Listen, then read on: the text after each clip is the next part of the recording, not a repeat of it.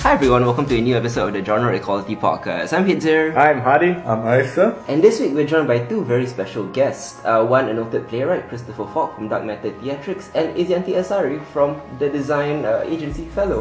Uh, care to introduce yourselves? Hey, hi, my name is Christopher. Um, I'm a playwright from Dark Matter Theatrics. It's a collective where we try to do stories that are really untold and unspoken between people. Where can people find you guys? Uh, you can find us on Facebook, uh, Instagram. We are right now in the works of um producing uh, two big shows next year, so we're quite busy. Very nice. So do look out for Dark Matter Theatrics next year. It's going to be a big year for them. What about you, Izianti? What are you up to? Hi, uh, this is Is. I have a design studio as a partner. It's called Fellow. We do a lot of recently a lot of exhibition design, so that is also sort of narrative building through space. So um, and also been reading fan fiction since very very young. It's more formative than proper literature. I Yep, think that's- yep. Interesting. Much like myself, uh, both of our two special guests this week are huge fanfiction nerds. Uh, I've started with Buffy fanfic, but I think uh, Is is more of a supernatural girl. Yes, but only incidentally. I think the one that I started off first was Harry Potter slash fan fiction, and that Mm. was before like. Hmm. I think that's how I knew That's- about gay people. That's that's that's the that, that was the mothership that that departed from the harbor. Um I, on the other hand, started with Merlin, which is called Mirtha, which is Ar- Ar- Arthur and Merlin, Mm-hmm. and uh, Steric, which is uh, uh, Styles and Derek from Teen Wolf. So that's where my roots are. Interesting. As you can see, we have a, a large stacked panel of five uh, big nerds here. Three of us you usually know. Yep. Uh, the, t- the, three, the three straight male voices that we usually hear. Thankfully, we have a little bit of diversity this week, so Yay! yay for progress for gender equality. Yes. Took us a year, but we're doing it. it's, it's about time we move beyond gender equality to gender equality. what? Ah, What? I guess we should invite like more women lah, Sure. rather than like the one amongst the four guys. Anyways, uh, this month we'll be talking a ton of zombie movies. Actually, this this episode is uh, a lot about the undead horde. Uh, I have movies about uh, the un- zombies that invade medieval Korea, Nazi occupied Normandy, a Singaporean NS camp, and even modern day Paris. Additionally, we will di- be discussing big franchise sequels like uh, Harry Potter, well, Fantastic Beasts specifically, and others. Uh, we have horror anthologies, feminist witches, princesses of power, and uh, I guess we'll be talking a little bit about Stan Lee's legacy. lah. Yes. Uh, we'll begin, well, with myself, we'll be delivering a short eulogy to Stan Lee. Yes. Uh, clearly the face and founding father of Marvel Comics, Stan Lee is the creator of literally hundreds of beloved Marvel heroes and villains, uh, has passed away at the age of 95, sadly. I think it's safe to say that without Stan Lee, this podcast would not exist. Yeah. Uh, the world of genre fiction would be vastly different, and I dare say far worse off. Um, more than any other creator we've mentioned or hailed or discussed or eulogized, uh, Stan Lee changed my life personally. And I don't mean that in some abstract way, I mean that in a very fundamental, really changed my life way. Uh, I cannot imagine my childhood or adulthood without his works being ever present in my daily thoughts. You know, I'm that kind of nerd that thinks about the X Men every day. Uh, he changed the way we look at heroes. Modern comics will always bear his mark. Uh, when other companies focused on godlike characters, I think Stan's major key to creating relatable characters was the grounded humanity of his superheroes. Mm, yes. From X Men's allegory of bigotry in the civil rights movement Yeah. to Spider Man's relatable coming of age story. Yeah. He has powers, he has villains, he has homework, he has girlfriends, he has everyday problems, he has to make rent, you know.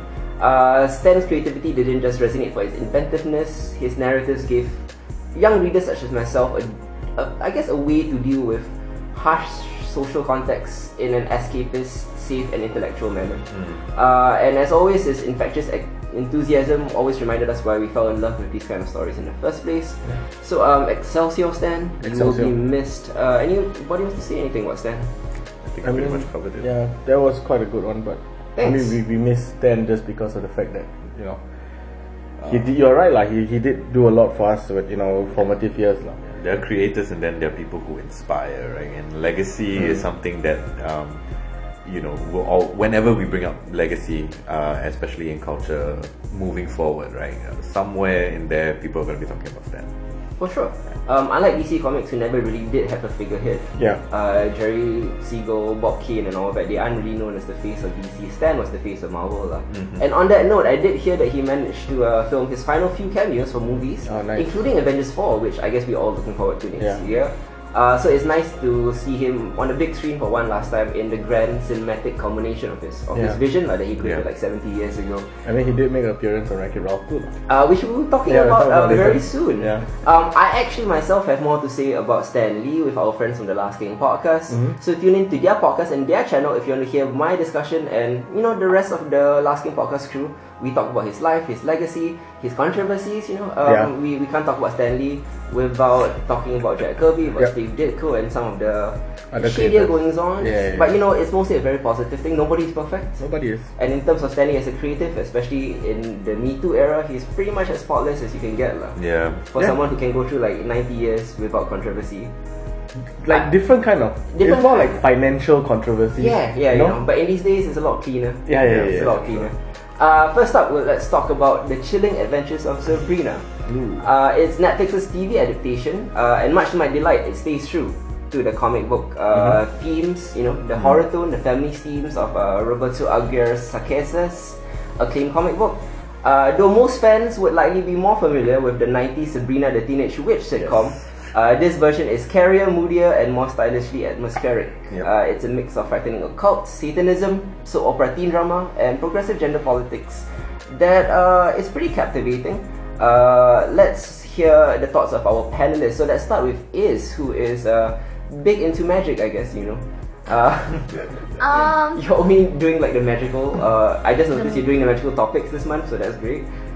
the magical bits. Okay. Yeah. So, what do you um, think about Chilling Adventures of Sabrina? What did you like and dislike? I like all the praising of Satan.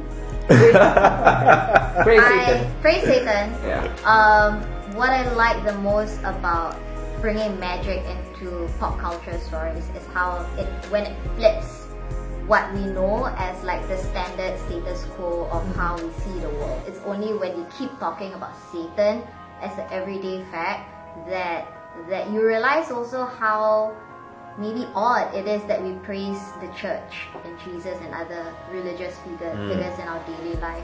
So I like how magic can do that um, for in, in, in, in this story in particular. What I also really liked about it is also just the production design Oh yeah. of definitely. Sabrina. Gorgeous, yeah. It's amazing, and it's also like similar to like the Harry Potter Harry Potter film world, right? It's so detailed and ornate that it feels based in grounded in real life, but also elevated. And I also enjoyed how Sabrina as a character starts as very innocent, naive, feminist Yes. character figure In a and- naive way, yeah. yeah, so naive and so foolish and so stupid. but, but like then it gets even more complex, right? Hmm. Because she, I don't know how much we can spoil. Can we spoil? Uh, Yeah, we'll, we'll yeah. have like a small spoiler section at the end, but for now, I guess maybe just talk a bit more general. General lah. Okay, so the general, the general thing is that this this particular series has clearly marked itself as diverse in terms of how it portrays gender, how it portrays race, and also sexual uh, orientation. Right? It's very progressive in that time, and it was a bit unnerving to see how un-PC these stories were being framed Almost purposefully. Yeah. yeah, yeah. So then it, it's very jarring, which is in a way the way like the praise Satan lah. Like Sure. it's um and I was when I came into work after I finished it over a weekend, I was actually a bit nervous talking about it with my colleague who is a good Christian girl. A very staunch uh, religious Yeah, person. like Okay. you know like go to cell cell group like every weekend that kind of thing. oh no. How did yeah, that go? Yeah, so so I asked her like, do you think you will watch this like with your friends? Like it praises Satan like in every accord, you know? And and she said like no lah, they should be okay with it. I don't think she's watched it. And I don't think she would watch the orgy scenes or things like Yeah. that. So Was she already against things like Harry Potter, which has a more innocent view of magic? It is still paganism. It is, but it's a lot easy to go with the idea of paganism when it doesn't come from the Judeo-Christian text, lah. Yeah. Your your your arch enemy, the enemy. Correct. Correct. So so I think this is a nice flip of a common script that I enjoy. Interesting. On the on the flip side, like uh, Isa also watched it. Uh, I think might share some of the same praises as is, but also might have some complaints. Uh, I feel. First of all, we, I think we, we definitely need to establish that it's a CW show, true and true, right? Just because it's on Netflix doesn't mean it's a Netflix show. Yeah, so um, I mean, as with every CW show that we've covered here on the podcast, Teen it- drama. team drama, uh, sometimes a little over the top, sometimes a little unnecessary in my opinion. Uh, but that is also of a much, I'm much older than than the demographic that they're kind of targeting, right? Even though we, we still love our CW dramas. Oh no, yeah, I, wa- I just watched Um, it just now. Sabrina is beautiful, right? And I think it's refreshing because, for me at least, I didn't get into the comics until much later, past the uh, original TV series, you know. So with all the humor that's going on in that, I really did love that. That was something that I, I caught every time it was on TV. Yeah. And then as I was older, I kind of like watched through it to kind of fill in the gaps for all the parts that I didn't catch. Uh, I love them leaning into the horror element. I think that's something that was sorely lacking. Like I never knew that it needed that, right? From the original TV series, you wouldn't have been able to tell, like, okay, we are talking about witchcraft here, we are talking about demons here, right? Uh, but none of that is actually ever explored, and I think they did a really good job this time round. Uh, and just in general, we haven't actually had any decent um, series or movies dealing with witchcraft uh, in quite a long while. Well, series at least, or movies, we still have like, Sure. Yes. We, yeah, we, movies, we, we've had a few. it's it's hard. It's a tough line to demarcate because there are some shows like The Magicians and stuff like Hmm. that. Not nec- it's it is about a, s- a school of magicians. How do you how do you tell what is a wizard, what is a witch, what is a what is a Exactly. magician? I, I That's a- think that's a whole other podcast. Yeah. Yeah, de- definitely. Uh, but I think the the focus on witchcraft here is interesting, right? Because this whole idea of like needing to sacrifice something, to give up something in order to earn something back, and uh, all these kind of uh, very magic based ideas, right, being examined specifically through the lens of uh, the Church of Satan or through the way that witchcraft is portrayed in Sabrina in, in this series is, is interesting and And it's something also- that we haven't had in a long while. and also through the lens of uh, patriarchy and, and Yes. modern society and how uh, if witchcraft did exist, how would it affect women and the patriarchy? Yeah. How women would want to use patriarchy? uh, or or rebel against patriarchy. I'm sorry. Yeah. Um, or for myself, I'm still. Uh, this is just a minor complaint. Mm. I'm, I'm, I'm having a. Uh, I had a hard time initially getting used to a grown-up Sally Draper doing um, grown-up things. Apparently, but it makes sense Yeah. that Sally Draper because the the child of Don Draper Would yeah, and Betty Draper yeah. Would end would up this turn way. out messed up lah. Yeah. Uh, Karen Shipka is very good in this role. Um, I still think of Sabrina when I close my eyes as Melissa Joan Hart. Yes. So I don't think Karen Shipka has overtaken that, but yeah, I guess it's still only one season. Yeah. Uh, I love that the character isn't perfect either because despite her noble female empowerment intentions, you know, trying to topple patriarchy sa- uh, in Satanism and in high school, uh, sometimes it's set back by that condescending white privilege or white savior complex. Yeah. Is she the Lena Dunham of She's the Wiccan Lena- representation? She's the Lena Dunham of uh, Satanism, uh, which I guess is uh, not that far. off. Uh, and and also the only minor complaint is I don't like how the show is shot. Sometimes you know that blurry effect. Oh, when yeah. they're- yeah, I, I think it looks kind of cheap and distracting. Uh, some characters like Harvey's dad, for example, or some of the other secondary villains feel like lazy caricatures, whereas some villains are so fleshed out. Why couldn't they do that for everyone? Agreed. Uh, the show also feels bloated at times, like uh, and 10 minutes could easily be edited out of every episode. Yep. Which is the downside of streaming's runtime freedom. Because Yeah. if the show was on the CW as it was intended, they would have to have cut maybe 15 to 20 minutes of every episode, which would have made it leaner, tighter, and probably more enjoyable. lah. And sometimes showrunners get too precious about the material on Netflix. Yeah, for which sure. is, you know, I've seen that happen on Ozark and a few other shows. all the Marvel shows that we've ever talked about, uh, that's the case. Um, I guess we'll jump jump to like quick spoiler territories uh, at, at the moment. Uh, starting with is like you know you can you can spoil the show. What do you specifically like or dislike about it? Um, I thought one thing that was quite jarring about watching the entire series, or, um, the entire season, like over a weekend, right, was what stuck out was how weak all the male characters were. Yeah, how With he's the like, exception, well, No, no, all- Ambrose, all- yeah, even Ambrose, that's true. Yeah. That's true. how he's such a bitch. Can I just say? Yeah, Ambrose? he's whiny. No, Harvey. Oh, Harvey. Harvey. Harvey's such yeah. a bitch. He's Yeah. nothing. He's nothing, right? And I realized after I thought about it that the reason why it's so jarring that the male characters characters were vacant is because like normally vacant characters are occupied by female characters. Mm-hmm. So we're used to having some depth um, and logic and reasoning behind like male character Mm, motivations. yeah. So the spoiler here would be um, when Harvey finds out that Sabrina has brought back his, His dead bro- brother As a zombie, yeah? as a zombie and he's chill with it. That makes no sense whatsoever. No, he was upset for, for a while. That was a minor upset. That's like I forgot about our date kind of upset. I will be, I will be far more upset at You that. know, I would freak out. This is like necromancy level of thing. That's not like, oh, I, I gave you like a memory spell for you to forget things, which is also already very problematic. Mm. Yeah. Yeah. Like, It's it, almost like a violation. it is a Yeah. violation of like your mental integrity. Yeah, well, I mean, like going back to what we were talking about a couple of episodes ago. Legion. uh, yeah, with Yeah. Legion as well, right? Uh, with him wiping. I thought the same thing. Yeah, it's exactly the same thing, right? But are our attitudes toward it different, given the difference in circumstances? It's a little different because what Sabrina did was make him forget a conversation. Hmm. Uh, what uh, then Stevens did in Legion was make her forget so he could have sex Sex with her. with her. Uh, Yeah. that, that is objectively rape. Yeah, that, yeah. Uh, so that is even more of a violation. Mm. Uh, but in, in which case, mind, wash, mind wiping uh, and, It's bad, lah. and the ethics of that have, Yeah. haven't really been explored outside of modern fantasy shows. lah. That is Mm. That's true. Usually, it was just a trope, you know. Um, I think I remember like small things like uh, Willow's girlfriend Tara being upset in Buffy. And it's, Like Yeah. small things, lah. I think it's a witchcraft trope. Like you gotta talk about like memory wiping. It happens in every instance of like magic being part of the universe. It's- I mean that's what we would all want. Hmm. Yeah, I a convenient suppose. out, right? If, Yeah. if we had the power to. Like number one, flying. Sure. Number two, can wipe memory. Yeah. Yeah.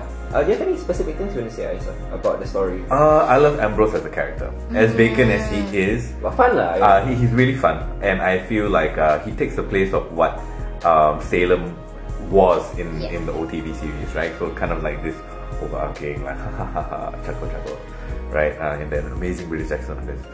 Um, definitely my favorite character on the show. Uh, definitely one of the more interesting male characters on the show as well.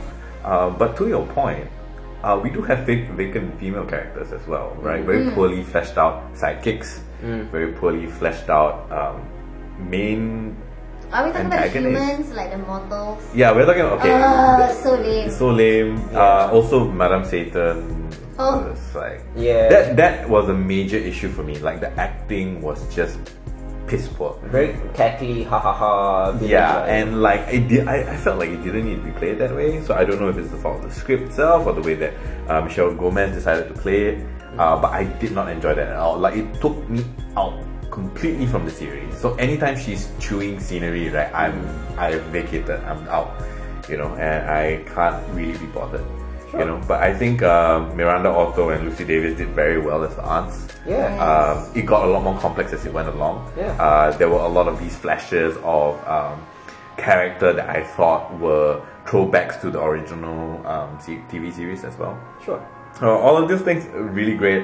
Um, I do like how they set up and stack many of the witchcraft slash magic tropes in a row. Right, the whole idea of like, okay, so uh, the part where what's her name, Asian weird sister. Uh, one of yeah, one of the weird sisters. Yeah, well, so the, one- the main one, right? No, no, no, no. the the main Asian one's one. prudent. Oh right, Mm. Yes. yeah, you're right. Yeah, so when they when Sabrina kills her and then Yeah. tries to resurrect her, and this whole idea of I'm really smart, I know, you know, I'm special, I've been set up to be like this uh, satanic savior Yeah. of some kind, right? Uh, and she uses all these loopholes that have been set up very nicely and very slowly across all the other episodes when she finally like kills the girl and then tries to resurrect her and then Yeah. it all falls flat in her face. Uh, I love the repetition of that theme because it takes her a good three tries before she realizes and then succumbs to signing her name in the book. Yeah, yeah. You know, I, I uh, do think season two will be a lot better uh, with uh, Sabrina actually turning to the dark side. It will be Yeah. a more interesting show. For sure. Uh, I mean, her power level is a big problem, Mm-hmm. but then again, most magic things with magic have problems with power level. Mm. Like suddenly she can use hellfire. Like how? Uh, she's meant I I'm, I'm They keep Cut. saying she's special. kind Yeah. of a, s- a spoilery thing lah, but she's meant to be a special servant of Satan. She's meant to be the Antichrist, so to speak. That's why he wants her so badly. I feel like that's hard to believe because, like the birthright thing, we just keep seeing it, but we don't see actual proof Yeah. because we don't see like comparison of like other people's like magical abilities. Mm, yeah, take Prudence for example, who Yeah. is pure blood, uh, out of wedlock. Yeah. Still has that lineage, right, from Father Blackwood. Yeah. Yeah, but at the same time, she's she's nothing to nothing to, you know, take notice of in terms of her magical ability. Correct. But actually, what you guys don't know is Sabrina's last name is Dumbledore. No, I'm kidding. That's it, that's it. Uh, so, how would you guys rate this uh, particular show, season one, uh, out of ten? I'll give it a soft recommend. I give it a six. Yes, I'll give it a six as well. What about you? Is I would give it an eight just because it's such an enjoyable watch. yeah, it is. I- it is fun binge. Yeah. Yeah. I, Hmm. I think if you don't look too closely at the loopholes, the, the, r- the logic loopholes of everything, right? It, it's a nice treatment of feminism in pop culture and its problematic areas. Hmm. Yes, for sure. and um, it's just a beautiful watch. That's also managed to be like scary and funny. Yeah, Like, it's I, I really difficult. did enjoy some of the scare elements, some of the horror elements. It was so funny. Yeah, Yeah. I thought it was very good. Uh, that's great. Uh, next, we'll be going to an equally scary pace, which is the internet. uh, the long-awaited Wreck-It Ralph 2 sequel. Well, Wreck-It Ralph 2 sequel. The sequel to Don't Wreck-It Wreck-It Ralph. Wreck-It Ralph 2, aka Ralph Breaks the Internet, is now out in cinemas, and uh, we all caught it just last week. We did. Uh, while not as great as Rocket Ralph, in my opinion, it is still very entertaining and maybe a worthy successor to Yeah. a, quite a flawless first movie. Mm, yes. Uh, this time we'll be throwing it over to Chris. what, what did you think of Ralph Breaks the Internet?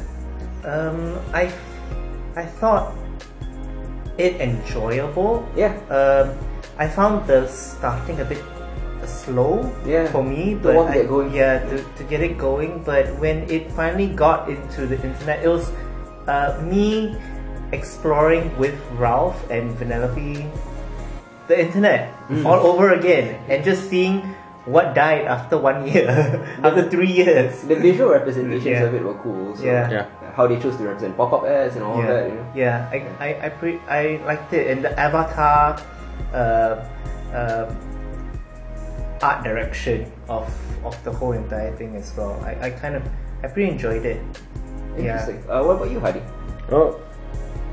I mean, we, I was looking forward to this film for a very long time. You watched it twice? Yeah, I watched it twice. Yeah. I mean, I got a free ticket, lah. That's why I watched it twice. Ooh, It's not la-di-da. that- yeah. Talk so much. You also get free tickets all the time. so anyway, um, okay. So obviously, the Easter eggs is one of the Yeah. the big things there uh, in Wreck-It Ralph 2. But what I loved about the Easter eggs, it wasn't it wasn't the ice. It wasn't. It was just icing on the cake. It wasn't a reference. It wasn't Family Guy. It's just like reference. Correct. like, correct. jokes. Like, you yeah, yeah, understand yeah. If you want to. there was still a very grounded moral story, you know, at the end between about friendship, about you know, about um, The perils toxic kind of uh, relationships lah that can can happen from something that's very wholesome also. Uh, there are a lot of lessons learned. Um, obviously, I was waiting for the Disney, the the Disney princess scene Oh, it was Oh, yeah. worth it which for was this. great, and Yeah. it wasn't dragged out. It Yeah. was a quick, like five minutes, I think. Disney is leaving two billion dollars on the table if they don't have an Avengers style Correct. Princess team Correct. movie They because that, need- that was the highlight of Wreck-It Ralph. Right, that was kind of cool, right? Yeah. Yeah. So all in all, um, Ralph was because Ralph is the new character. Yeah. When you look at the the mass, massive um, penis swinging Disney um, properties Trends. on display, lah, Yeah, right? yeah. and you could see that uh, how they integrated Ralph into this universe is kind of seamless, lah, Sure. which I kind of like, lah. Yeah. Uh, overall, I had a lot of fun with this movie. Uh, I did not fall asleep. Interesting. So Always worth yeah, that, that's how we. That's yeah, how yeah, we, that's a new that's a new part of our rating. Whether or not Hardy Hardy How falls. falls do asleep. you fall asleep during Blade Runner 2049? because it during was boring. Mirai? Because it was boring. Oh boy. Yep. It's uh, it's patience. Uh, let's Yeah. let's move into Isa. What do you think What do you of think? Ralph Breaks the Oh, Internet? um, I think it was a good it was a good laugh. Uh, it was definitely not as neat as the first movie, Yeah. Yes. right? Uh, which was quite stellar in terms of its storytelling, in terms of its pacing, in terms of its character uh, growth arc, and all of that. Um, Near flawless movie. yeah, Yeah. a near flaws movie, and unfortunately, we never reviewed it back then because That was we didn't six exist. Yeah, we didn't years exist. ago, Yeah. bro. So we Three, didn't eh? exist, and so six. ah. 24. Oh damn! son. I think like with all, it, it, it's a it's a sequel problem, right? Like how do you like top something that's great? And the Incredibles only two. people who've ever been able to do it are the Toy Story people Yeah. Which we also- continuously. continuously. So let's see where Toy Story Four goes. Yeah. Uh, given that there was a really fun trailer, it is such Yeah. a cute trailer. it is such a good trailer. So cute. Um, I think they. I mean, Disney Disney Princess scene amazing. That dialogue in and of itself should be winning awards, right? Um, for just how aware uh, and how um, self-effacing Mm-hmm. it was for Disney to put something like that there. Um, but again, because this what three years in the making, right? Yeah. Wreck-It Ralph. Yeah. Yeah. Um, a lot of what has to do with the internet in that particular world is dated. Slightly. You know, Slightly dated, uh, yeah. I don't know about slightly anymore. A big portion of the storyline was about eBay, which isn't a thing really. anymore. Yeah, Amazon has taken right? So over, I yeah. mean, Mm-hmm. like we did see Amazon, Yeah. you know, in the internet. We, we never saw things like you know, Netflix and Spotify and all that with good reason, right? Because those are properties that aren't related Rivals, to Disney, per se. You know, uh, but even with the the whole idea of how they explore memes and virality Mm. and you know, Yeah. trendiness and all of that, um, it was a great uh, commentary. Mm. But at the same time, uh, it would only have appealed to people who had lived through some of those things. Like the internet forgets very fast as well. Yeah, sure. You know, so uh, They, like they had a Friendster joke in there, but Yeah. I mean that's purposely They did. purposely Yeah, written, yeah, right? yeah. I mean, Yeah. but I mean, like for that, for this movie, it felt more like a time capsule. I like things like eBay didn't even came to mind until they mentioned it in Mm. on the on the Like, you screen. forgot there was an auction I, site. Yeah, I forgot there was an auction site, so I was a bit confused when when they went into eBay and people started bidding, and I was like, what are they doing? Mm. and then I remembered what eBay was all about. yeah. And we're all like older people. Like we've, we've lived through eBay, we've lived through Live Journal, we've lived through Friendster, so we know the trajectory. But even Yeah. even to us, it feels like a million years ago. Yes, it really is. does. And I think it's interesting, especially for our particular generation, because we did go to arcades and play those games. right? And then now, and, and now we've transitioned into you know The internet. having entertainment via the internet al- almost exclusively, right? Yeah. Uh, so I thought that was interesting um, in terms of how it appealed to me and being able to see all these like things from our past and now seeing things from the more recent past, right? Mm. Um, Sorry. yeah. So I think that was with me a lot of like nice inside jokes, plenty of Easter eggs, plenty of references, which I don't think I caught all of them. Yeah, Ah. yeah. Mm, Uh, but I am actually very surprised at Disney's restraint. Restraint. Yeah. Uh, just like Hardy mentioned, right? Like as much as they could have swung their giant Disney all over the place, Yeah. look um, they- at Marvel. Look at Star Wars. you know, yeah, and They I, I didn't. thought it was very restrained, Yeah. and I thought it was very good. Uh, I was very impressed with the production value and the animation as well. Yep. I thought the voice acting was um, good. as Sila who the usual. Suruyo. Well, yeah, for sure. It's not Pixar. It's Disney. Yeah. Yeah. Um, so overall, I mean, it was a good ride. Definitely not a great movie like the first one was, Yeah. but definitely a good movie that I thoroughly enjoyed. Yeah. Um, I mean, me personally, I felt that the the- the crux of the movie and the thing that made it good uh, rather than average was uh, Ralph and Penelope's Yep. uh, maturing friendship. uh, Mm. Alright. yes. Uh, their needs and wants are mature, maturing in opposing trajectories, shall we Mm-hmm. say, and their friendship is kind of just very painfully changed due to mutual insecurities, Correct. Yeah. which is kind of what the movie hinged upon. Yeah. Uh, within that lies, you know, the commentary lah about how online attention can breed empty validation, Mm-hmm. Yeah. can breed toxic behavior, especially amongst quote unquote nice guys who just want to help their girlfriends. The White Knight. The white knights, yeah, white knight thing is, is a huge thing lah. Uh, so that that's the smart part of it lah, but it's too small a part of the movie because it actually happens in the last third of Yes, it. in and the and, last the, the first two thirds of it is just kind of fluff. Yeah. as fun as it was. Yeah. So I guess I would rate this a seven out of ten, which is good, but not great. Uh, How about you guys? Yeah, I'm giving it a seven out of ten as well. I, I have problems with the the trajectory emotionally, right? Especially Mm-hmm. near the end where they have to pair all the action of the third act with the resolution of this very complex relationship that they had, right? It felt like an easy out for me, Mm-hmm. Yeah. right? So like with all the adrenaline and all the action that's going on, the fear of, of danger and so on and so forth, right? It's too easy that Yeah. way Cool. you know um, and i had a problem with that but definitely yeah i'll give it a seven it's definitely a, a recommend for me How about you, Chris? seven out of ten as well. I, I concur. I feel like, uh, especially Penelope's and uh, Ralph's relationship during the first half the movie, I was looking for conflict between both of them, and I couldn't really find it. It, wa- it the conversations between both of them were so happy and so unified Yeah. throughout the beginning that I was like, okay, so where is my drama? Where's the drama that I'm searching for? Coming, coming. Yeah. Yeah. So like that. It's on the way lah. Yeah. Okay, a little too late, right? Yeah, a, a bit too late. Okay. Yeah, there was no that to me there wasn't the escalation and need for the for the for the steering wheel wasn't as Yeah. great an impetus Yeah, for to sure. me as as much I felt like it was it it would have been better if maybe Vanellope had ran into the internet without Ralph and Ralph is going there to go and search for her because she's there to go and uh, get the, the the wheel herself. Yeah. You know? That that would have made to me much more dramatic sense. Okay. Yeah. How about you? Uh, I'm giving it an eight. Eh, Oh, high score. High yeah, score. I watched it twice. I enjoyed it thoroughly. Yeah. I also realized that you know I'm a. Uh, I enjoyed the Easter eggs a lot, like I said, but it's the icing. What I really enjoyed, though, I mean, I understand that it's a bit too long, but I actually enjoyed the build to the conflict because uh, I mean, I also watched the, re- the, the last movie like last week only. Yeah. So to see that continuation, to see that how they built that relationship and why it's so strong and positive and all that, and you could see like little cracks along the way already. Yeah. Like you could see that Ralph was being a bit too pushy, Clingy. you know, and clingy. Like how he wanted to do the same thing over and over again. And you know when when Penelope did uh, mention that she that he wasn't enough Mm-hmm. and how he reacted to it. So there's already these bits of conflict that already happened at the beginning. So I felt that was enough for me to to see through this entire relationship.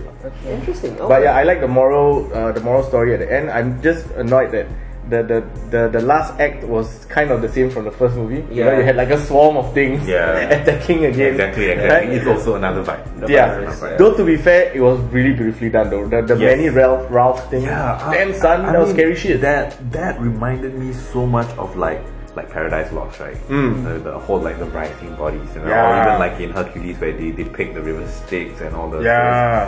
That was actually quite Quite terrifying, terrifying, at times, yeah. you know. And uh, all the while you have the drama playing in the A bit of the foreground. Matrix also, you know. Yes, Yeah, yes, yeah, yeah. exactly. You were Agent saying Smith. about the Agent Smith. Agent Smith Yeah. and the machine god. And the machine god guy. Mm. Yeah. Uh, speaking of hordes that come to attack you, next Hey. time we'll be talking about Overlord. Uh, not to be confused with the enemy. I know a lot of you are fans of the enemy Overlord. Yes. This is actually a new J.J. Abrams produced movie from Mm-hmm. his uh, obviously company Bad Robot. Uh, it's a hybrid of a classic World War II film with a gory B-grade zombie movie. Mm-hmm. So it's a grindhouse plus uh, World War II epic. Uh, it's it's a strange Mini epic. hybrid but I, I like it. It's directed by up and coming Australian director Julius Avery, who I've never heard of before, but Neither he have I. Mm-hmm. seems to have chops here. Uh, set on the eve of D-Day, American paratroopers are dropped behind enemy lines to carry out a mission crucial to the invasion's success. Uh, but as they approach their target, they begin to realize there's more going on in this Nazi-occupied village than a simple military operation. Mm-hmm. They find themselves fighting against uh, supernatural forces, part of a Nazi experiment. Mm-hmm. Uh, interesting premise. Uh, how was the execution? Uh, what do you think about this, uh, Chris, who watched it with me? Oh, um, wow! I really like this movie. I'm Yeah, a big yeah. fan of horror. So glad you seen and it. gore. yeah. Um, and I, I have to say, like the first ten minutes of that film, the sound was, was Yes. the sound engineering of that movie was just amazing. It completely sucked me in. Felt like that uh, Band of Brothers episode 2, you know, the, Yeah. the, sc- the paratroopers. When they were uh, dropping in. Uh, Yeah, uh, I I like that they didn't shy away from the World War uh, Two uh, Yes. context of it because I think uh, that really brought me into the story even more because of what because of my own general knowledge of what uh, what was happening during the war. Mm. So that was ki- really great. Um zombies wise, uh, if if I could call them zombies, uh, They're Uh, kinda zombies. kind of zombies, kind of not Experimental. zombies, or They- Mm. supernatural, demonic. Uh, uh, Super soldiers. super soldiers kind of thing. Uh, I like the. I mean, like it just brings to mind a lot of the games that I play, like uh, Wolfenstein. Wolfenstein, you know, Yeah. like that. Dying just- Light. Yeah, it's Yeah. just a really great action-packed movie. Yeah. I think my mother will enjoy it. I mean, um, I, I'm guessing since it's part Band of Brothers and part two Yeah. days later, Hardy will love it too. Oh yeah, I did. I did. Um, I mean, there was there was some minor like inconsistencies, but then when you realize, wait, don't think of it as a World War II epic, right? Cannot have the accuracies anyway. In terms of the military stra- strategy and stuff Yeah, like yeah, that. that kind of yeah thing lah. lah. You know, like dropping one one one stick of air, para- paratroopers to take an entire. Never No, mind. but they had a bunch, right? The rest were just uh, blown up. Like, Yeah, but they were specific to just do that. Okay, never mind. Oh, anyway, yeah. doesn't matter. That's true. That was not the point. The point of the movie was beautifully made. Yeah. Right? They they had they just the, the ambience of that that that town. Yeah. You know the the the Sleepy con- French sound. yeah right. Like Yeah. it was just so well done. It was like really it- it was like kind of a video game vibe. Yes. Um, Bright House Definitely. Vibe also. yeah, the yeah, yeah. violence, So and I liked how it knew what it was. The movie knew it was this lah, and didn't shy from it lah. You Yeah. know, he had the, those really uh, stupid lines that they were just blurt Yes. out and all, that. but it was so perfectly done, Yeah. right? And I, I, I, I had really nothing bad to say about this movie. Yeah. The pacing was great, right? The action was all over the place.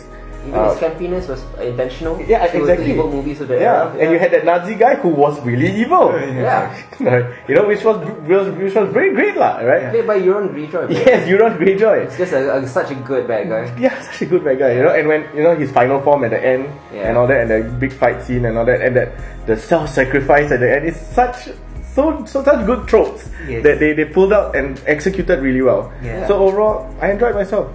Yeah, um, Yeah. I think it was a satisfying marriage of uh, the grounded horrors of war Mhm. because some of the early jump scares were actually war related. Yeah, war related, yes, like correct. uh, the landmines and Yes. being shot by snipers and Yeah, stuff like that. yeah. Tho- Those, are jump scares. Alongside the schlocky thrills of fighting the undead, lah, which is what provides the movie its fun. Yeah. So it's actually the zombies' fun, war horror. War horror, Uh, correct, correct. Interestingly, uh, there have been many Nazi zombie movies before, actually, so this isn't particularly unique. There is a Mm-hmm. Norwegian film called Dead Snow, uh, obviously the famed game Wolfenstein, which we've talked about.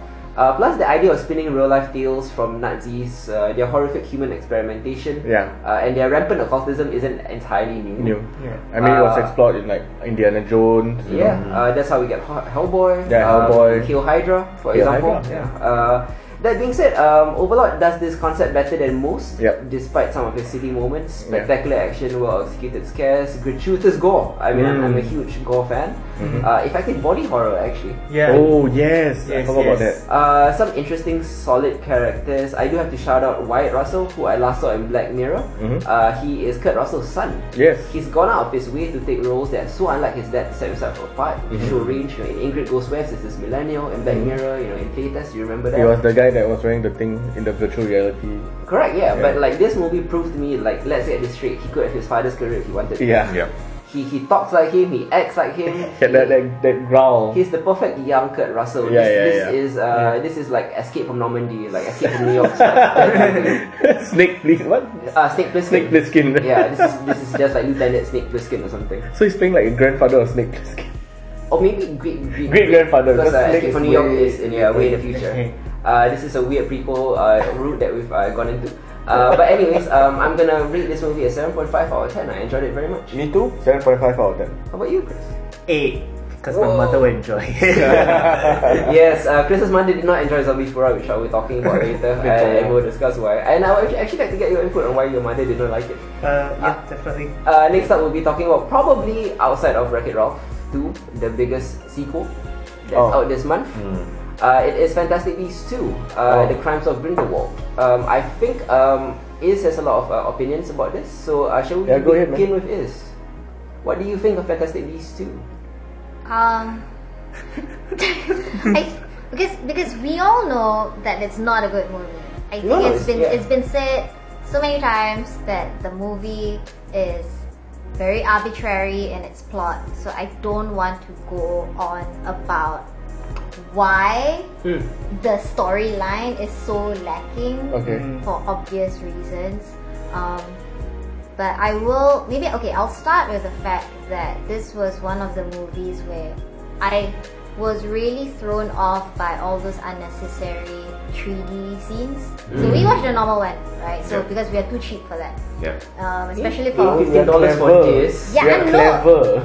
No, okay, thanks. okay. But the point being, right, it's like okay, th- these 3D scenes are something that we see in all the blockbuster movies these Yeah. days. Actually, I don't. I didn't. I I don't don't notice notice. it. I didn't notice Yeah. it. I noticed it because for me it's become a metaphor for how much the studio spends so much money on things that don't drive the story.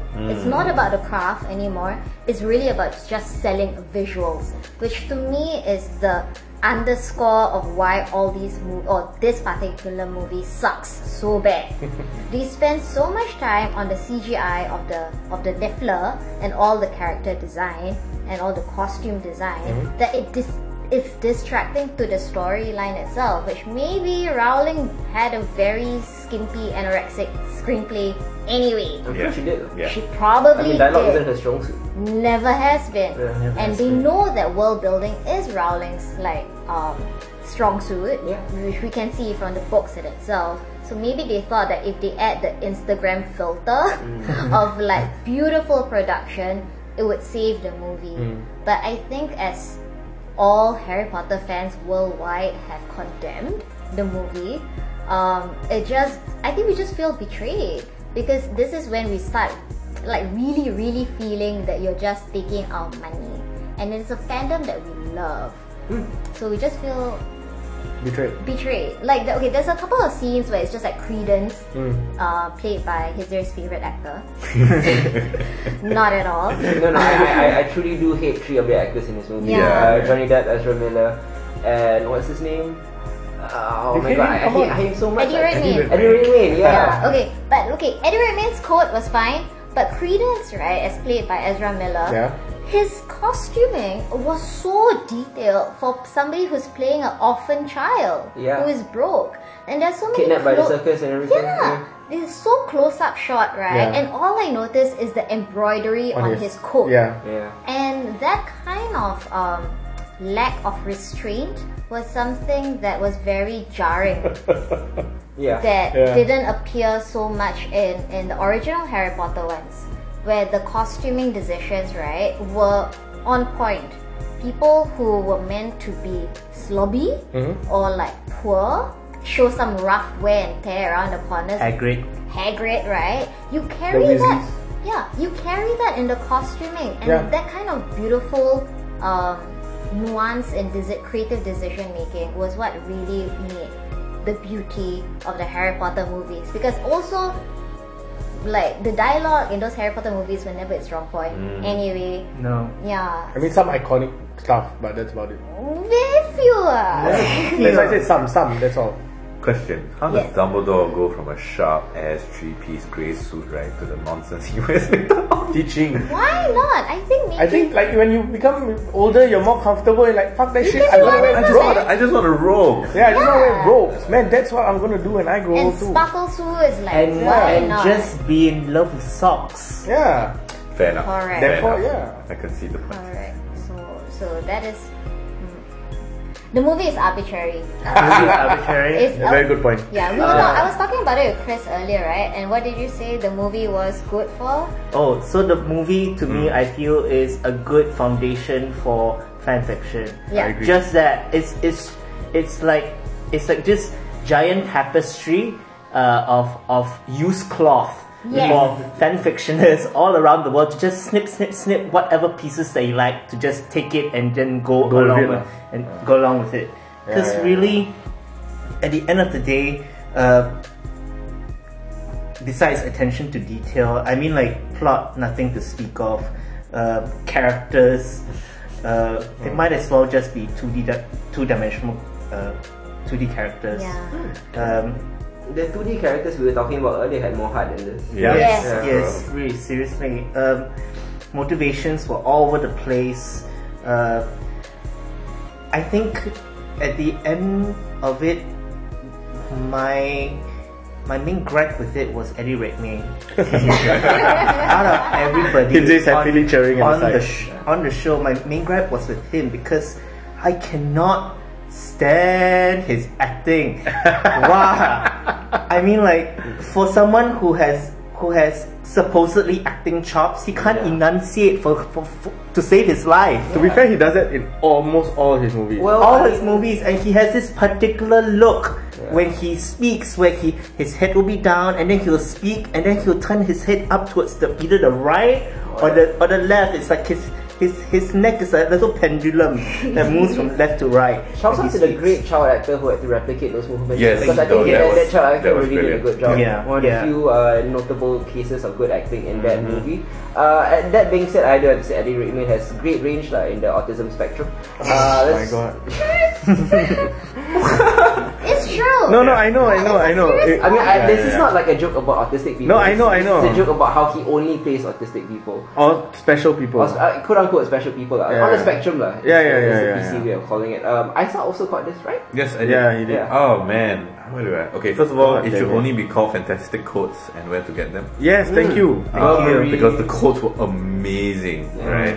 Uh, except for poor, the poor few that had to go around prancing in like The thin winter. ass gowns in Yeah. the middle of winter. Oh, Nagini, is it? Oh Oh, oh, yes, the we're gonna Guinea talk about Nagini. and yeah, like Yeah, Korean why? girls. Yeah, everyone is just decked out in this amazing looking coats, right? And then these two poor women are just like they've got to fight in like a, s- a silk dress. Nagini and Zoe Kravitz. ah. Yeah. Oh my goodness. Yeah, and that really, it really kind of annoyed me. Um, acting wise, I mean, I think I, I hot Dumbledore, right? And Jude Law lah, yeah. Uh, yeah. And Jude Law's very.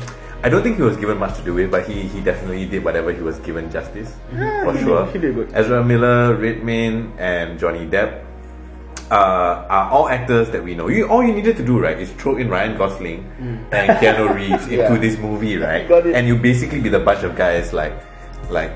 Slowly facing just like each pudding. other. Exactly. just Um, pudding and like just mumbling everything. mumbling. Every, I, I would have watched it if actually during one point in time I actually started reading the Chinese subtitles because I could not pick out what Eddie Redmayne was talking. Maybe it's better in text. maybe No, J.K. Rowling maybe. wrote it in Mandarin and it was just lost in translation. maybe. Oh.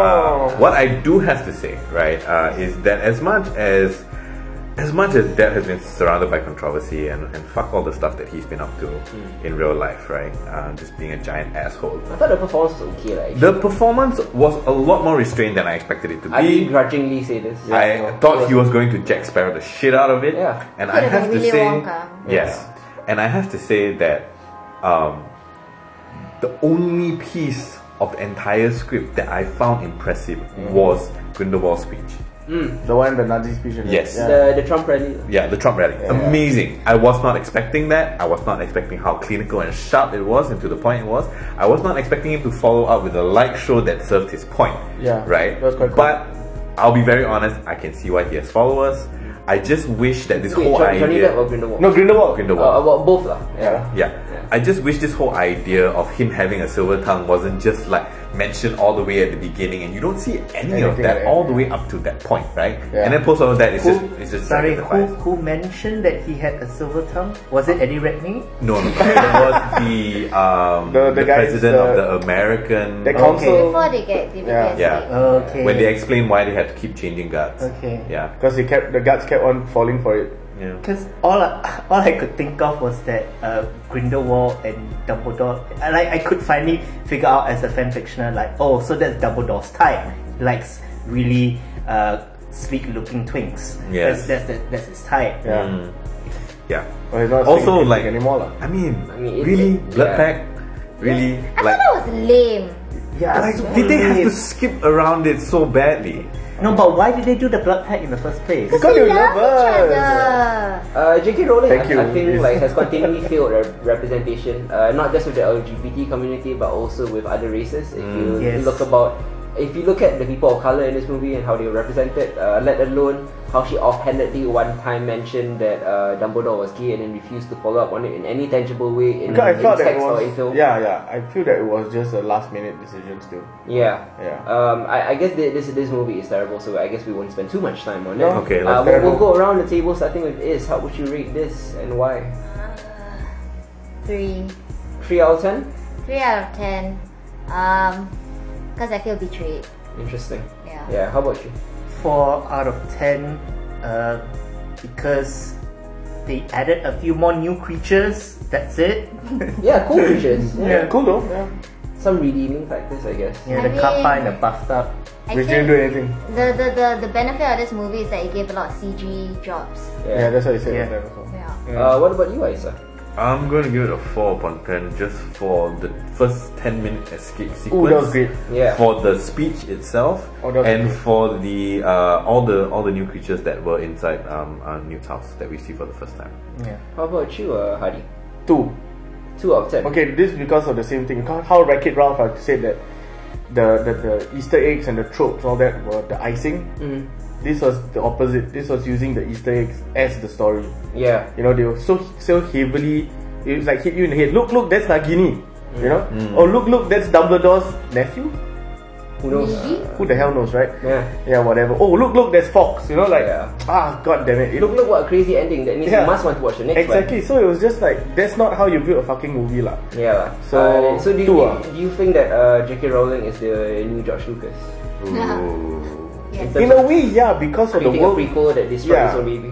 Which is weird because the world building in both the Star Wars prequels were great. Yeah. In here it was great too. Just that there was no story. She can't do sequels and she can't do prequels. Yeah. There's no story and that's the problem. Interesting, yeah. Uh, a- As for myself, I mean, this is a weird analogy, so, so bear with me. Go ahead, man. Um, I, I guess whether you're pro-choice or Or whether pro- you're pro uh, Life. Pro-life. life, Yeah. um, we can all agree that nobody wants to see an abortion on the big screen, and that's what this movie was. So it's a three out of ten.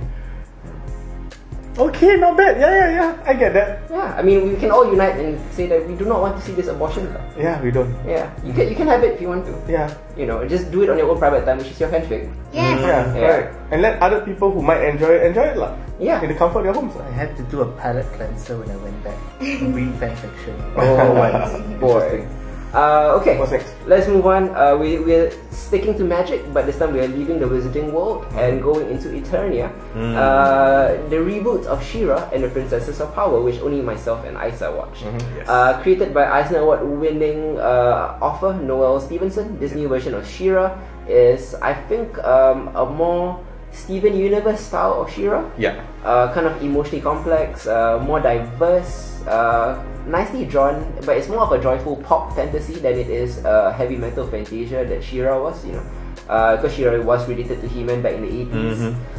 Uh, it's all about an all-female rebellion rejecting isolationism Mm-hmm. and, and oppression, and it's also about the complications of friendship, uh, offering empower, empowering representation for little girls, Yeah. uh, which the original Shira actually didn't do quite so well No, because it was not for at little all. boys. Yeah. Uh, in fact, this would actually be for great for kids and adults of any gender Mm-hmm. because it's such a, an affirming show.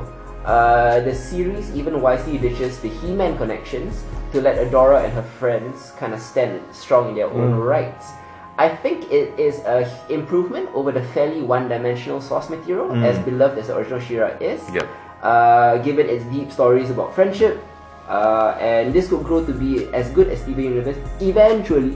Yeah. It is nowhere close. Nope, It nowhere has elements of Korra, it has elements of Steven Universe, but those are all time great cartoons. This is uh, still finding its footing. Mm-hmm. Um, I think the best part about the show is the dynamic between Adora and Catra, Amazing, especially. yes. It's heartbreaking, it's complicated, it weaves together so many subtle layers of resentment and love. Uh, on the downside, the series takes a little time to get going, and the Yes. first few episodes can get repetitive. Uh, additionally, a few character introductions are done quicker than what I've liked, but by the second half, the story really gets gripping. Yeah. Uh, the world of Etheria comes to sharp focus, and you see just how wide and open and uh, unsexist it can be. Uh, what do you think about this show, Isa? Uh, I love Noah Stevenson, right? Uh, I I, I fell in love with her work with uh, Nimona and, and Lumberjanes uh, a couple of years ago when I picked up picked those up. Um, let's, let's get the obvious out of the way. One of the worst theme songs I've heard in a long ass time. And just based on that alone, right, it has trouble. Uh, oh my god, that, that theme song is just something else. Uh, But Yeah. overall, I really did enjoy it. Uh, I do feel like even though it took a while to get going, uh, there are a lot of very uh, archetypal characters there. Uh, there is a lot of potential for sure. Um, Adora and Catra's relationship was something that I wasn't expecting. Uh, the complexity and maturity and um, just the character motivations that come about from their interactions is uh, I didn't see that coming. Yeah. You know, I, I just kind of thought, okay, I it, it seemed telegraphed to go in a very obvious manner, but it turned out not to be that way. Uh, I do like the character designs. Uh, I do like the way that the princesses are going. The fight scenes are actually pretty good, but they are too short in my opinion. Um, and it's interesting to see all the powers uh, and that the princesses have. You know what's interesting is to see Shira use her sword because back in the 80s she couldn't use her sword to cut anything. It was just a TV requirement Yeah. because you know little kids can't Yeah. can't watch her stab things or, or but you know Mm. now, now she's like splitting tanks with the sword. Yeah. She's, and she's not stabbing people because Yeah. she can't do that. Yeah. It's a it's a kid It's show. a kids show. Yeah, Yeah. it's a kids' Yeah, but at least you get to see her use her yeah, sword. yeah, she's swinging Yeah. it ar- around. Uh, uh, what I thought was very interesting is that I never actually realized that when Adora transforms, she gets bigger in the original. Like I- I- that never occurs to me. I think it's a failure of the animation that you couldn't tell. Back then? she's supposed to be eight foot tall. Yeah, yeah. Uh, but in this particular one, during her uh, magical girl transformation, which is amazing, Which is cool. which Yeah, it's- I it's really, very really Sailor like. Moon-y. Uh, yeah, Yeah. Um, and and I, I love the costume design. The new costume design is dope. I think like It's more. Uh, we're just talking about the girls in uh, Fantastic Beasts too. Like Yeah. it's, it's better appropriate. Yeah, it's bet it's battle appropriate. I mean, there's been a huge trend towards that uh, in in geekdom right Yeah. now. You know, a lot of people are fighting for that. Batgirl Oh. has a totally combat ready costume and all of that. So I love the new costume. Still looks fantastic. Still is it's dazzling. Um, and that- but it is not whatever the heck she was wearing back in the 80s lah. Yes, uh, it Which was. it, wasn't much. it was like a dress lah. Yeah. Um, uh, notably, a lot of uh, male fans who grew up in the eighties hated this new costume. But Yeah, for sure. uh, y- y- you know the segment of the internet lah. Yeah, It for is- sure. it is what it is. uh, we're not going to indulge that. Yeah, okay. Uh, so okay, how would you rate this out of ten? I would give it a six. I think that uh, I would give it a six with the caveat that I think that there's a lot of potential. Yeah. Steven Universe took a while to get going. Uh, this season one isn't on par with Steven Universe or Korra. No. You know, uh, for sure, because those started off very, very strong Yeah. uh, in their first season. But I do agree with you that there are many, many elements that could come together for great uh, potential and storytelling later. Can grow lah. Yeah, it definitely can grow. And so I'm looking forward to season two. Same time, I'm giving this a 6.5. Mm. Um, it's a cautious recommendation. Uh, to me, I can see potential in this. I can see like this kernel of genius. Mm. Yeah. Uh, that it, uh, o- obviously to say that it will grow to be Steven Universe is a bit uh, a bold, a bold statement Yep. because you know very few shows are that good. Yep. Mm. Uh, but it can. Uh, certainly more so than the Dragon Prince or other shows of that Yeah, nature, which definitely. I I don't see much potential in, to be honest. Uh, so this is a, a higher recommend than the Dragon Prince. It's a Oh, six- definitely. Hmm. Yeah, six point five out of ten. Uh, next up, we will be moving on to a little segment I like to call Quick Hits, where I review the shows that nobody else has seen because it is my job to watch movies and TV shows. And we got no time. And we've got no time. so first up on quick hits, uh, I'll be talking about a local zombie movie called Zombie Pura, which is a movie that I watched uh, with Chris. Not not exactly with Chris's mother, but Chris's mother watched it as well.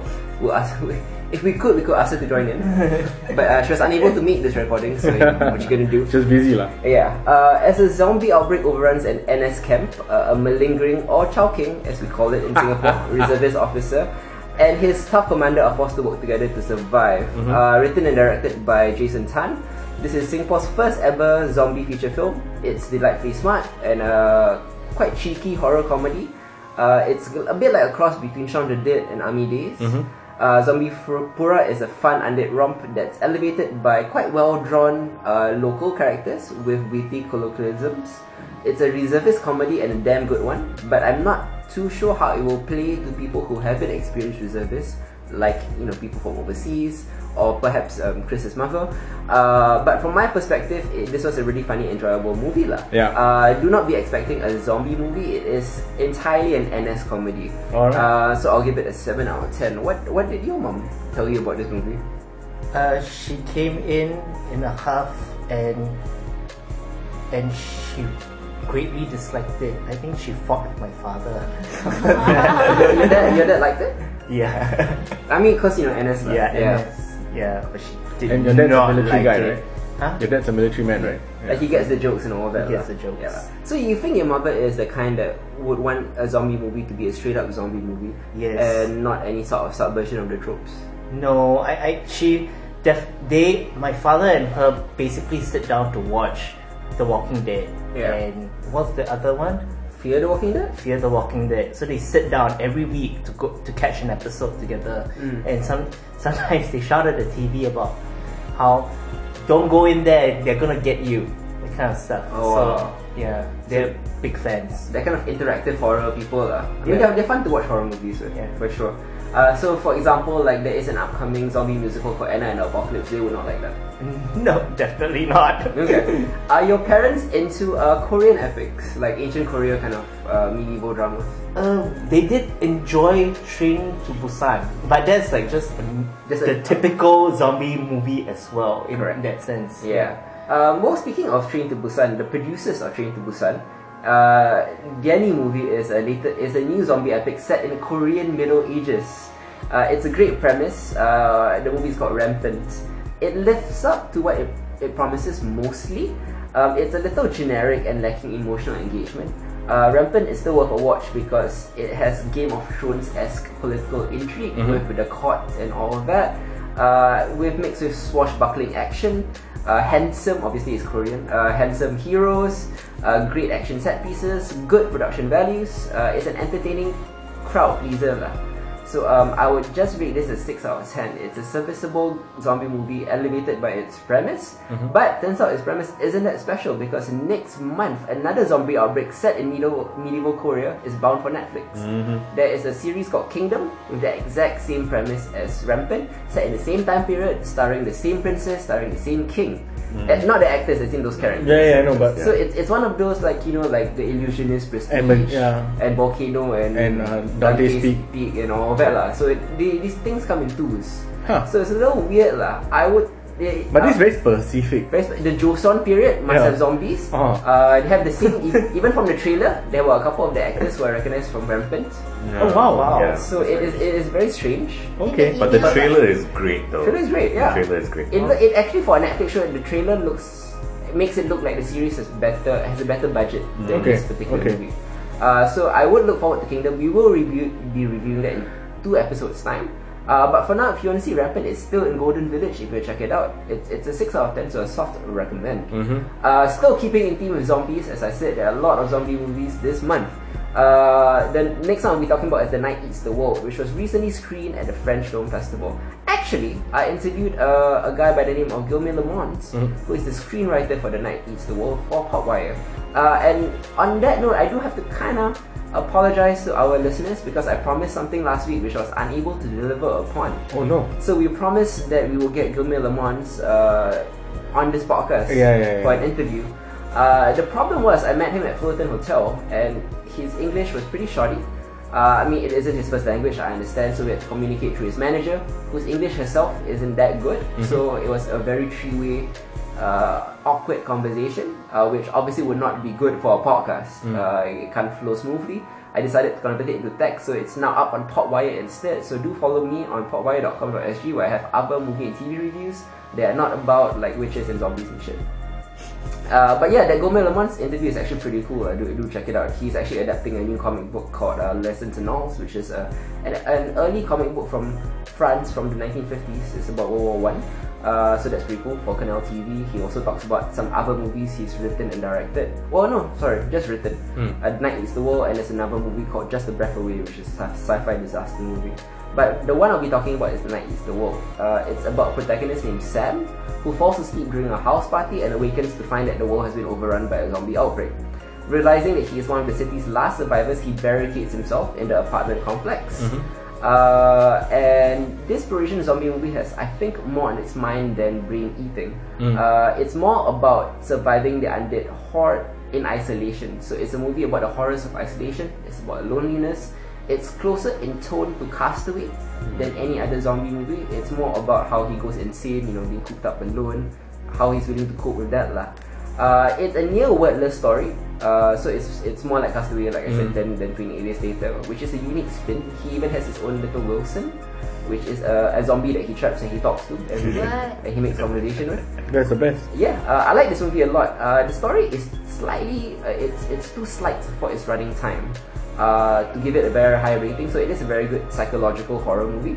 I'll give it a seven point five out of ten. Not a bad recommendation. Yes. Uh, next up, I'm going to be talking about another French movie, uh, but a different kind of horror movie. It's called Climax. It's actually distributed by uh, Anticipate Pictures, which is uh, run by is his friend and uh, I guess now mine as well, uh, Vincent Quack. Yay! Uh, it's a small independent film distributor, uh, and it's actually screening this movie again at the French Film Festival. Uh, so Climax is a great movie lah, directed by Gaspar Noa. Uh, best known for his visionary, challenging, and quite upsetting films like uh, Irreversible, like uh, Enter the Void, the Argentinian filmmaker is back with a kind of musical, a dance musical horror freakout that's uh, that's going to be seared into its audience collective psyche. Uh, aptly titled Climax, this latest movie finds the director, at, uh, in my opinion, at an artistic peak with a literal and metaphorical pain orgy that uh, DZ, that, that encapsulates his trademark themes lah, uh, of you know um, sexual violation and body horror and stuff like that. Uh, we follow a French dance troupe as their winter rehearsal party uh, in an empty dormitory turns from a jubilant celebration into a psychedelic melt- meltdown because their their sangria is spiked with LSD. Uh, what begins as this kind of kinetic, beautiful exercise of physical expression, the film's many bravura dance sequences are breathtakingly shot, performed, and choreographed to some awesome ki- killer techno cuts. Uh, you should download the OST if you have time. Uh, it has a great techno soundtrack. But anyway, that all collapses as paranoid anxiety and the interpersonal c- conflicts are ratcheted up and acted upon in increasingly deranged ways.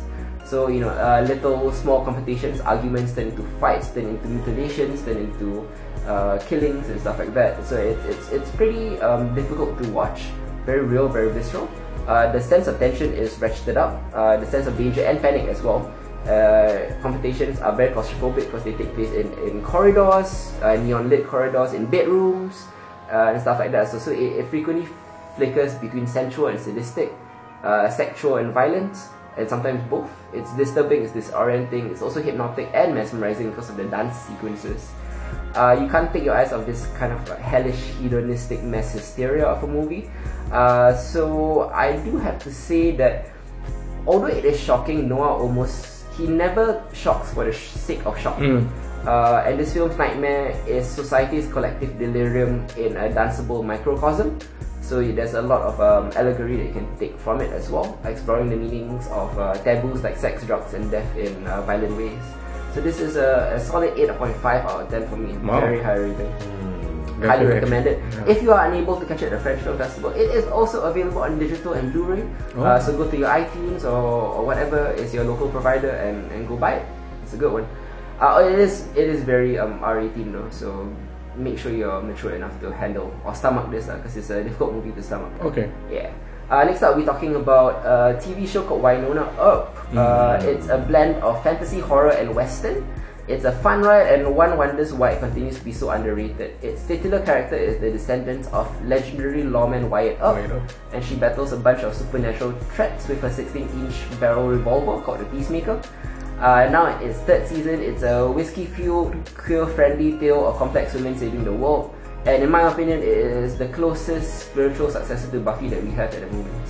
Uh, it is a 7.5 out of 10. Uh, next up, we'll be going, we'll be talking about an anthology, but a very localized anthology. It's a Southeast Asian anthology run by HBO Asia called Folklore. It's actually Asia's first ever horror anthology, could you believe it or not, uh, despite you know our rich history in myths and tales. Uh, and it's mostly pretty good, despite being a little uneven as most anthologies are. It features six one-hour episodes directed by some of the region's best filmmakers, ranging from Indonesia's Joko Anwar.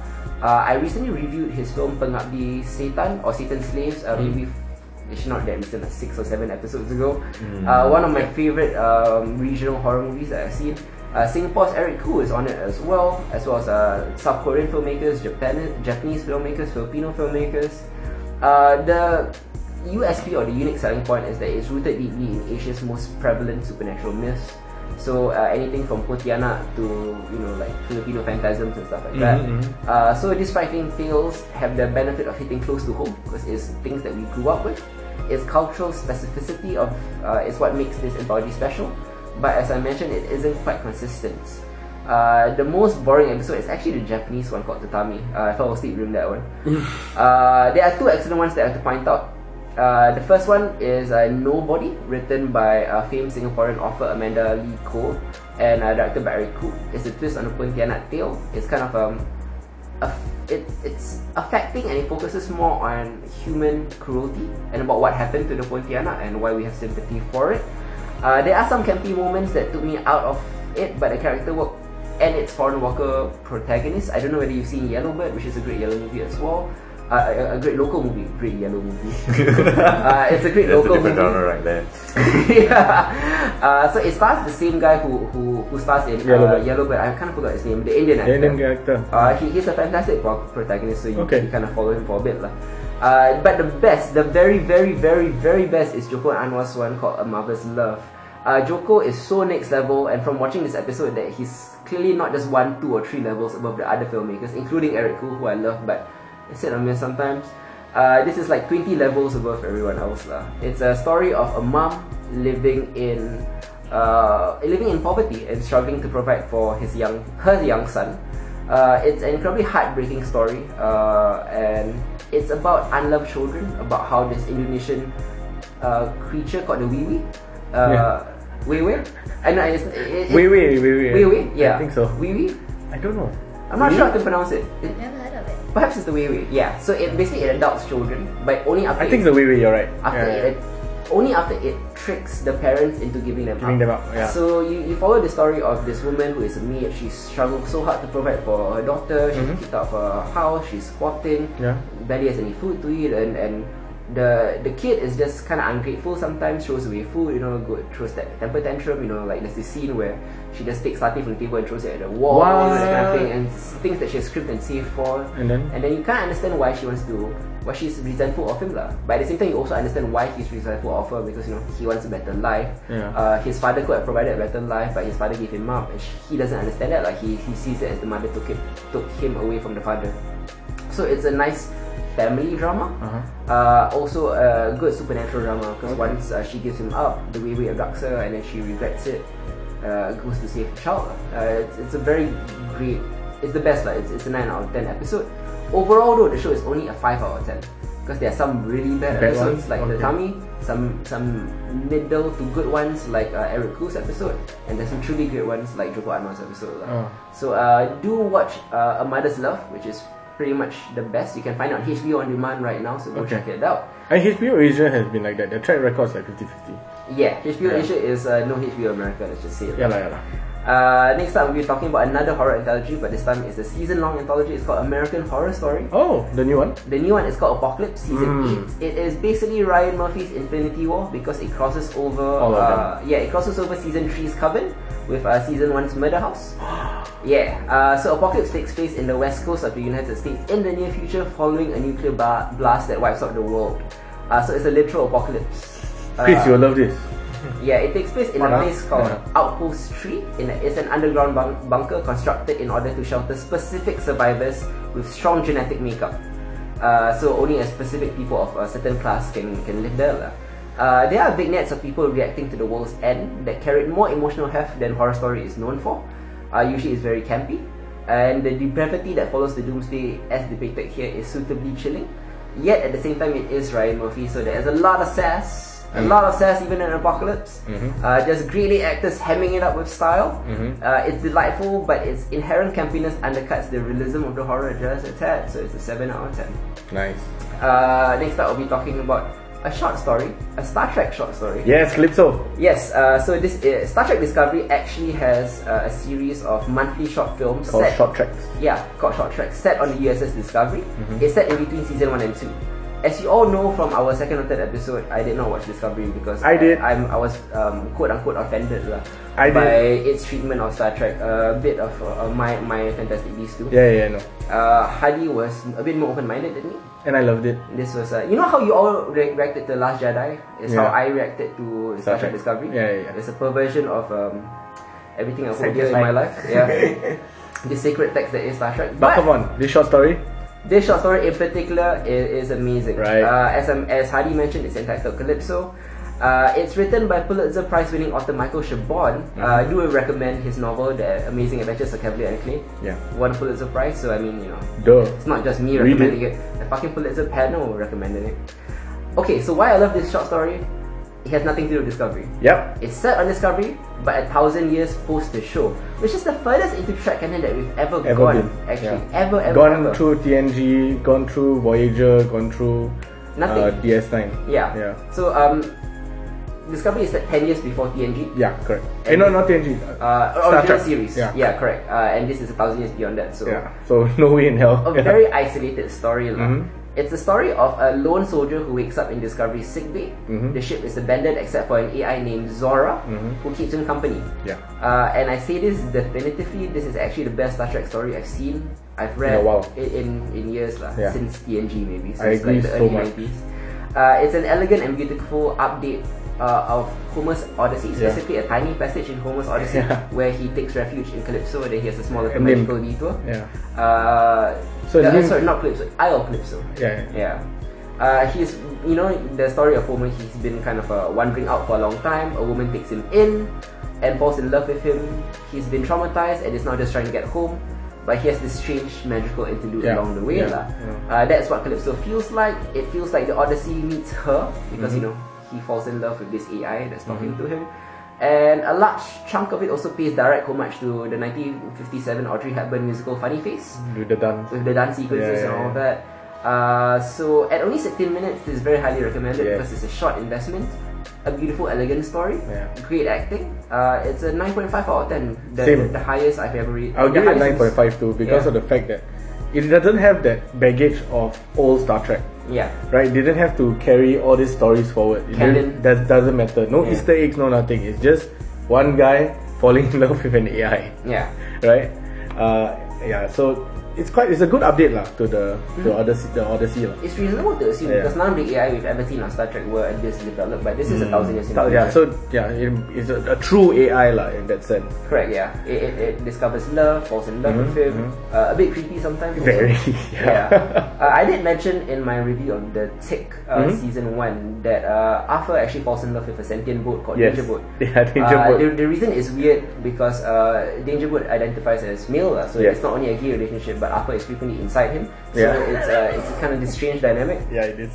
Uh, but anyway, uh, before we move on, I do have to point out that Michael Chabon is producing and writing a new Picard series starring Patrick Stewart on CBS All Access. Yeah. Fingers crossed that he doesn't die anytime soon. Uh, and I am thrilled he is getting up there. lah. Me too. Let's, let's just be honest about this. Yeah, yeah. Uh, he gave an interview where he talked about uh, Michael Chabon, that is, his reverence for canon and the ideals of Star Trek, Mm-hmm. and it brought a tear to my eye. lah. I'm going to read a quote uh, of what he said about Picard and his vision for the show. Oh no, come Michael Chabon's quote. I think we have this responsibility to continue to articulate a hopeful, positive vision of the future. Yeah. I think if anything, that's more important than now, more important now than it ever was when the original series came out.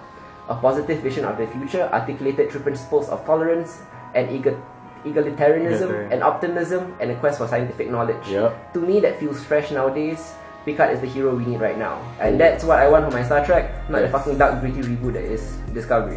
Discovery is not. There is hope. There is hope. but we'll talk about it next season. Yeah. Yeah. That's fun. I like. Yeah, me too. Yeah. Yes.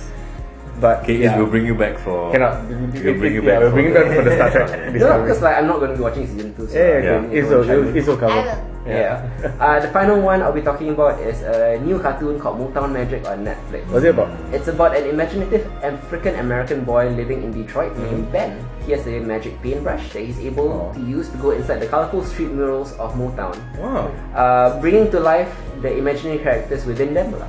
Uh, so all these characters, all these paintings, all these murals are about classic Motown songs. So each episode's plot is inspired by the themes and characters in classic Motown songs, spurring kind of gentle adventures in learning and interwoven with classic Motown hits performed by contemporary artists.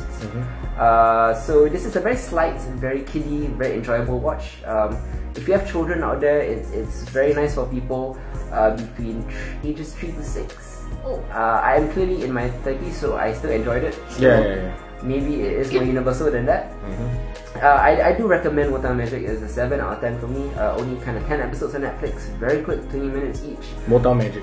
Motown Magic, yeah. It is a very kiddie show, I do have to stress that. Nothing wrong with that. Kiddier than Shira, kiddier than Hilda. The, the kiddiest show that we've ever reviewed on Genre Equality. Uh, You ever reviewed? That I've ever reviewed. Wait, what, what, what's kiddie that you have reviewed? No, I don't know. Hilda lah. That's a kiddie thing. Oh, this is way kiddier. okay. Hilda is, is for kids like 6 to 12. This is, Ooh. this is younger. But I can't want to watch it now though. I know, I know. Yeah. Uh, okay, now we'll move on to uh, the last segment of the show. It's called the pull list. Usually, either myself, Isa, or Hadi will recommend uh, a book, a comic book, a manga, or Yeah. whatever, some reading material for you. This time, we're gonna leave it up to our two guests. Uh, let's begin with Chris. What do you have uh, in your reading recommendations? Okay, so um, I have been spending the last four years of my life trawling through the internet to read light novels.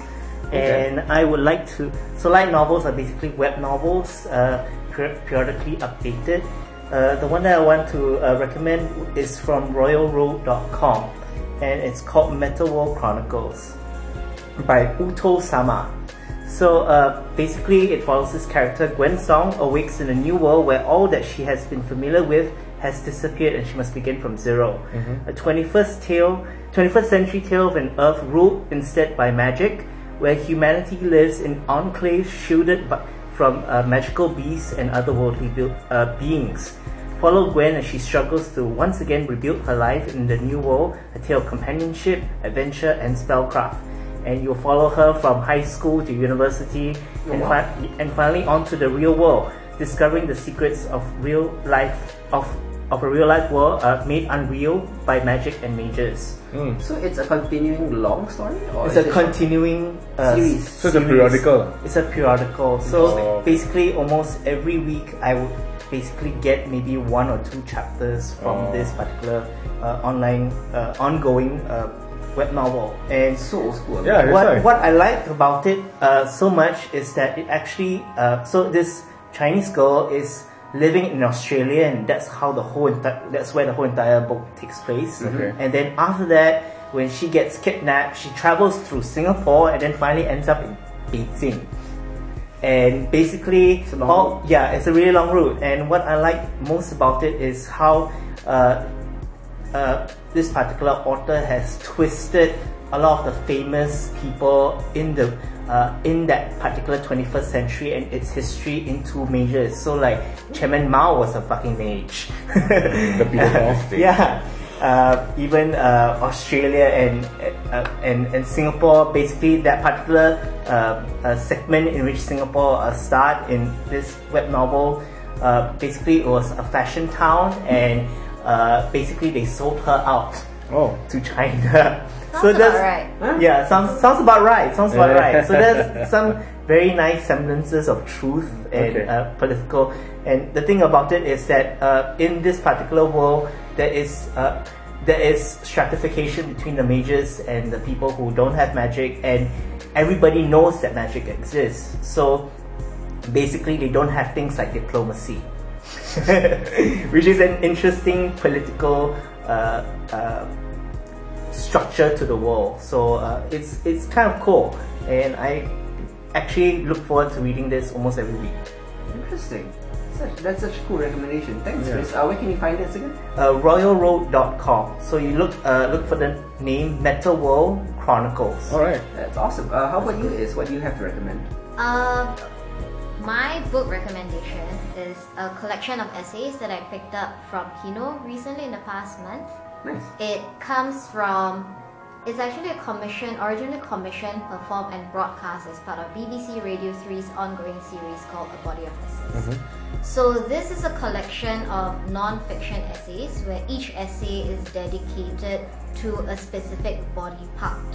And the reason why I'm recommending it is because of how, sorry, of how the individual writers um, explore the topic in a way that reminds me of our obsession, I suppose, with body parts. Like I think earlier on, Hitzer mentioned a phrase, bo- the body horror, Yeah. where the body becomes a separate entity that you are very um, prefixed by and in a very weird and obscure way. So there's a particular essay in this collection that speaks about the bowels, which is a very odd topic that we don't really try to think about so much. Um, and in this one, the writer talks about how at some point in her life she had a procedure done where a little bit of her intestines would be like sticking out of her abdomen. It was part of a medical procedure where where then she would have to take care of it, and she would notice that it had its own moods and like uh, behaviors that were separate from like your your own mental will and it kind of reminds me of how in when it comes to like supernatural and magical topics there is a sense of like the body behaving outside of of your own more conscious thought stream and that kind of weirdness i suppose is linked to like the unconscious. So like you you start thinking about the abdomen as like the secondary brain and things like that. And there are some very moving essays about sight and hearing or what happens when that sense is missing or and what that how that changes your reality as well which is also i suppose like a, re- a inverse version of magical reality when you don't have sight, when you don't have hearing. So I think this is a quite a magical collection of essays to be honest.